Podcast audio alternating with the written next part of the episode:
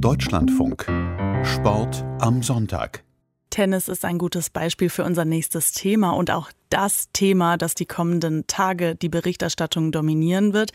Anlässlich der Weltklimakonferenz geht es um Anstrengungen der internationalen Politik, den menschengemachten Klimawandel einzudämmen.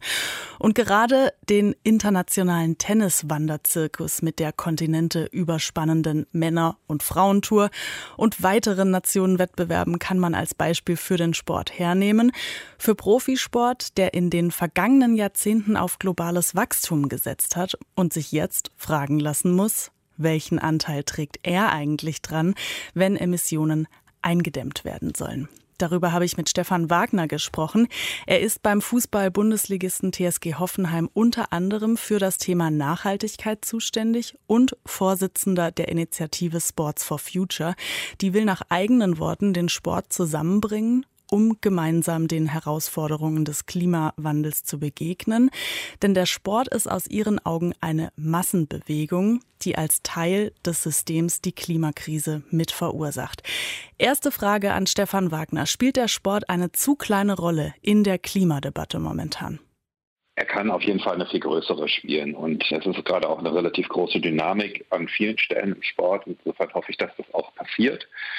Aber der Sport kann das natürlich als eine der wesentlichen Instanzen in unserer Gesellschaft eine wichtige Rolle spielen, eine viel wichtigere als bisher. Und dafür setzen wir uns ein.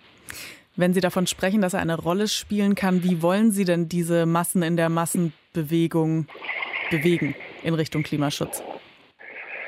Das hat vielfältige Ansätze. Erstmal versuchen wir diejenigen zusammenzubringen, die sagen, okay, wir als Sportlerinnen, als Sportler, als Verein, als Verband setzen unsere Möglichkeiten dafür ein, dass wir das Pariser Klimaabkommen einhalten. Dann hat der Sport natürlich als eigenen Impact, den man verringern kann oder verbessern kann. Und auch alleine darüber erreicht man ja wiederum andere Menschen. Und dann kann man den Sport als Plattform noch viel stärker nutzen, um eben in einer ähm, eher unüblichen Situation für Aufmerksamkeit für das Thema der Klimakrise Klimakrise zu sorgen. Und an diesen drei Stellschrauben wollen wir im Prinzip ansetzen. Es gibt ja kaum einen Sportverband, der nicht schon Klimaziele verkündet hätte oder dazu zumindest eine Pressemitteilung herausgegeben hat. Die UEFA, das Internationale Olympische Komitee, auch Wintersportverbände, die sich da ja auch viel Kritik gefallen lassen müssen. Ist das mehr als PR in den meisten Fällen bei den großen Playern?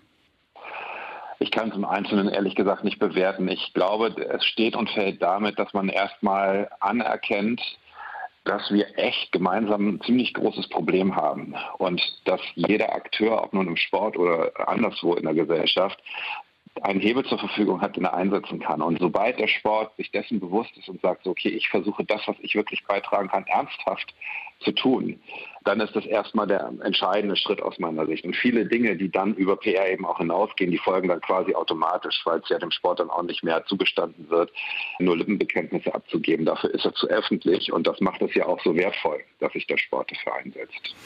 Vielleicht kommen wir dann mal zu einem gewissen Gegensatz, der sich da auftut momentan, wenn Sie jetzt von möglicherweise Lippenbekenntnissen sprechen.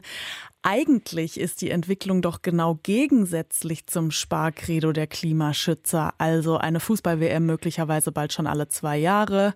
Sicher jedenfalls ab 2026 mit deutlich mehr Teilnehmernationen. Dann in der Formel 1 wird es kommendes Jahr so viele Rennen geben wie noch nie. Ich könnte die Reihe jetzt fortführen. Ist das nicht die CO2-Schleuder dann schlechthin? Das muss man aus Klimaschutzsicht kritisch sehen. Das muss man übrigens auch aus Sportsicht kritisch sehen. Eine WM alle zwei Jahre, wie ich finde. Aber genau da geht es los, dass wir eine solche Diskussion eben auch im Kontext des Klimaschutzes führen. Dann ist der Sport ja dafür genau geeignet, dass wir wegkommen von einem alleinigen höher, schneller, weiter, bei dem es sich nur um einen selbst dreht, sondern dass wir hinkommen zu einem Wachstum, was sich eben im Einklang mit gesellschaftlichen Interessen, in diesem Fall eben mit, mit Klimazielen im Einklang befindet. Und dann sind eben bestimmte Entwicklungen vielleicht auch nicht mehr die richtigen. Und dazu zählt bestimmt eine WM alle zwei Jahre und dazu zählt vielleicht auch das Teilnehmerfeld. Aber am Ende führen wir eine Diskussion, die wir als Gesamtgesellschaft zu führen haben. Denn natürlich sind auch andere Unternehmen und Firmen immer auf der Suche nach Wachstum und schauen erst im zweiten Schritt danach, was dann möglicherweise für Klimaschutz oder andere Themen bedeutet. Und insofern darin besteht ja der eigentliche Wert, dass wir anhand dessen eben auch so eine Diskussion führen. Hm, ja, es sind natürlich auch wirtschaftliche Player, diese Sportverbände, die jetzt gerade eine wirtschaftliche Expansion ja in großen Teilen vorantreiben wollen. Sind bei einer solchen Idee oder einer solchen angedachten wirtschaftlichen Expansion die Pläne von Verbänden wie der FIFA, möglicherweise auch des IOC zur CO2-Reduktion, sind die aus Ihrer Sicht dann ernst zu nehmen? Sie sind dann ernst zu nehmen, wenn ich das in eine maßvolle Entwicklung einbette. Und wenn wir über die WM alle zwei Jahre sprechen, dann zu sagen, okay, wir machen alle zwei Jahre eine WM, aber wir pflanzen dafür x Bäume, dann funktioniert das eben aus Klimaschutzgesichtspunkten nicht. Wie ich schon sagte, finde ich auch aus sportlichen Gesichtspunkten ist das natürlich keine gute Entwicklung, weil auch da entwickelt man sich ja entgegen der Interessen eigentlich der Allgemeinheit oder der Fans zumindest hierzulande.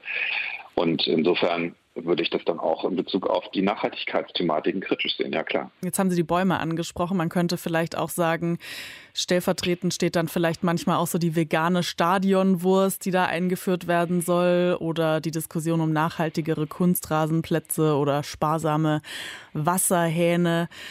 Reicht das dann nicht für die großen Hebel, die der Sport bewegen könnte? Ist das, was Sie meinen?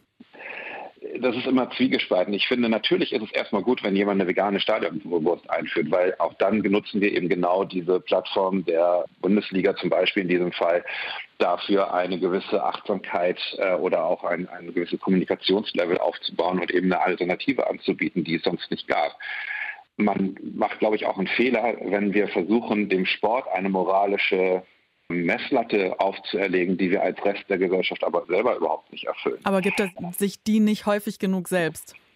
Ja, das ist eine sicherlich gute Diskussion. Natürlich lebt der Sport von den Werten, die ihm zugeschrieben werden und er lebt sehr stark von der Gesellschaft und von der Ausnahmestellung, die ihm von der Gesellschaft zugesprochen wird. Insofern tatsächlich hat er eine höhere moralische Verpflichtung, bestimmte Dinge anzugehen und deswegen steht er auch meines Erachtens so sehr in der Pflicht.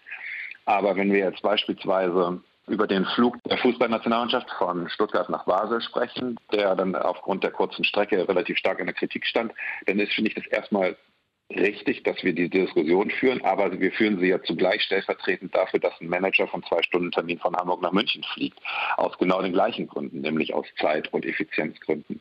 Und insofern ist dann der Sport, wird ihm etwas auferlegt, was andere eben auch nicht erfüllen.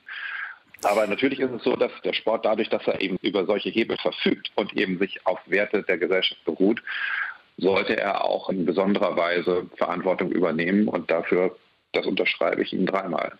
Und der Sport macht ja auch viele Dinge dann sehr öffentlich und öffentlichkeitswirksam, weshalb es auch auffällt.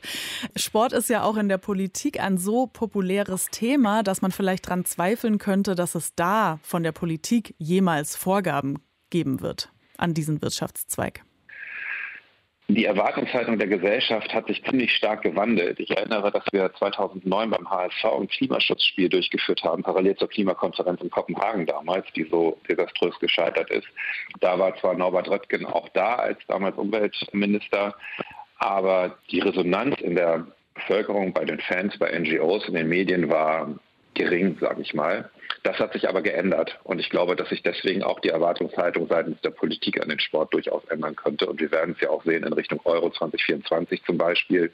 Da wird das Thema Nachhaltigkeit mit Sicherheit eine erhebliche Rolle spielen, auch aufgrund des politischen Einflusses. Das gehe ich davon aus. Aber wer soll solche Sportverbände regulieren? Die Schweiz als Sitz der meisten Verbände? Ja, der, der, Sport wäre gut beraten, wenn er sich gar nicht erstmal in dieses Fahrwasser begeben würde, dass er reguliert werden müsste. Und wer jetzt einen Verband wie die FIFA am besten reguliert, dazu bin ich der falsche Ansprechpartner. Da stecke ich nicht gut genug drin in Aber diesen vielleicht haben Sie eine Fragen. Idee. Ich finde, dass die Diskussion das ganz falsch aufgreift. Denn in der Sekunde, in der wir darüber reden, geht es darum, wie ich quasi reaktiv, passiv, defensiv einer bestimmten Erwartungshaltung gerecht werde. Der Sport hat ja völlig andere Möglichkeiten, wenn er die Frage umdreht. Und es ist auch für ihn einfach eine wahnsinnig gute Idee, das zu tun, wenn wir sagen, so, wie kann ich die Rolle, die ich in der Gesellschaft habe, so einsetzen, dass ich wirklich was beitrage. Und dann hat es ja durchaus auch positive Effekte, die auch sich wirtschaftlich auswirken für jemanden, der das anständig macht. Und insofern würde ich einfach diese Grundhaltung, dass wir versuchen, irgendetwas zu erfüllen, einfach gar nicht stellen wollen, sondern ich würde es umdrehen und sagen, was kann ich tun, wenn ich als Sport mich wirklich ernsthaft dieses Themas stelle und auch ernsthaft die Verantwortung annehme, selbst wenn dadurch kritische Themen aufgeworfen werden, wie jetzt zum Beispiel auch durch Sie in Bezug auf die Fragen der Veranstaltung oder ähnlichem, dann ist das ja erstmal eine positive Geschichte, die ich durchaus auch positiv in der Kritik begleiten kann, wenn ich es am Ende des Tages ernst meine. Und diese Grundhaltung, das ist, glaube ich, das entscheidende Kriterium, wo man auch sagen kann, da fehlt es vielleicht noch an der einen oder anderen Stelle.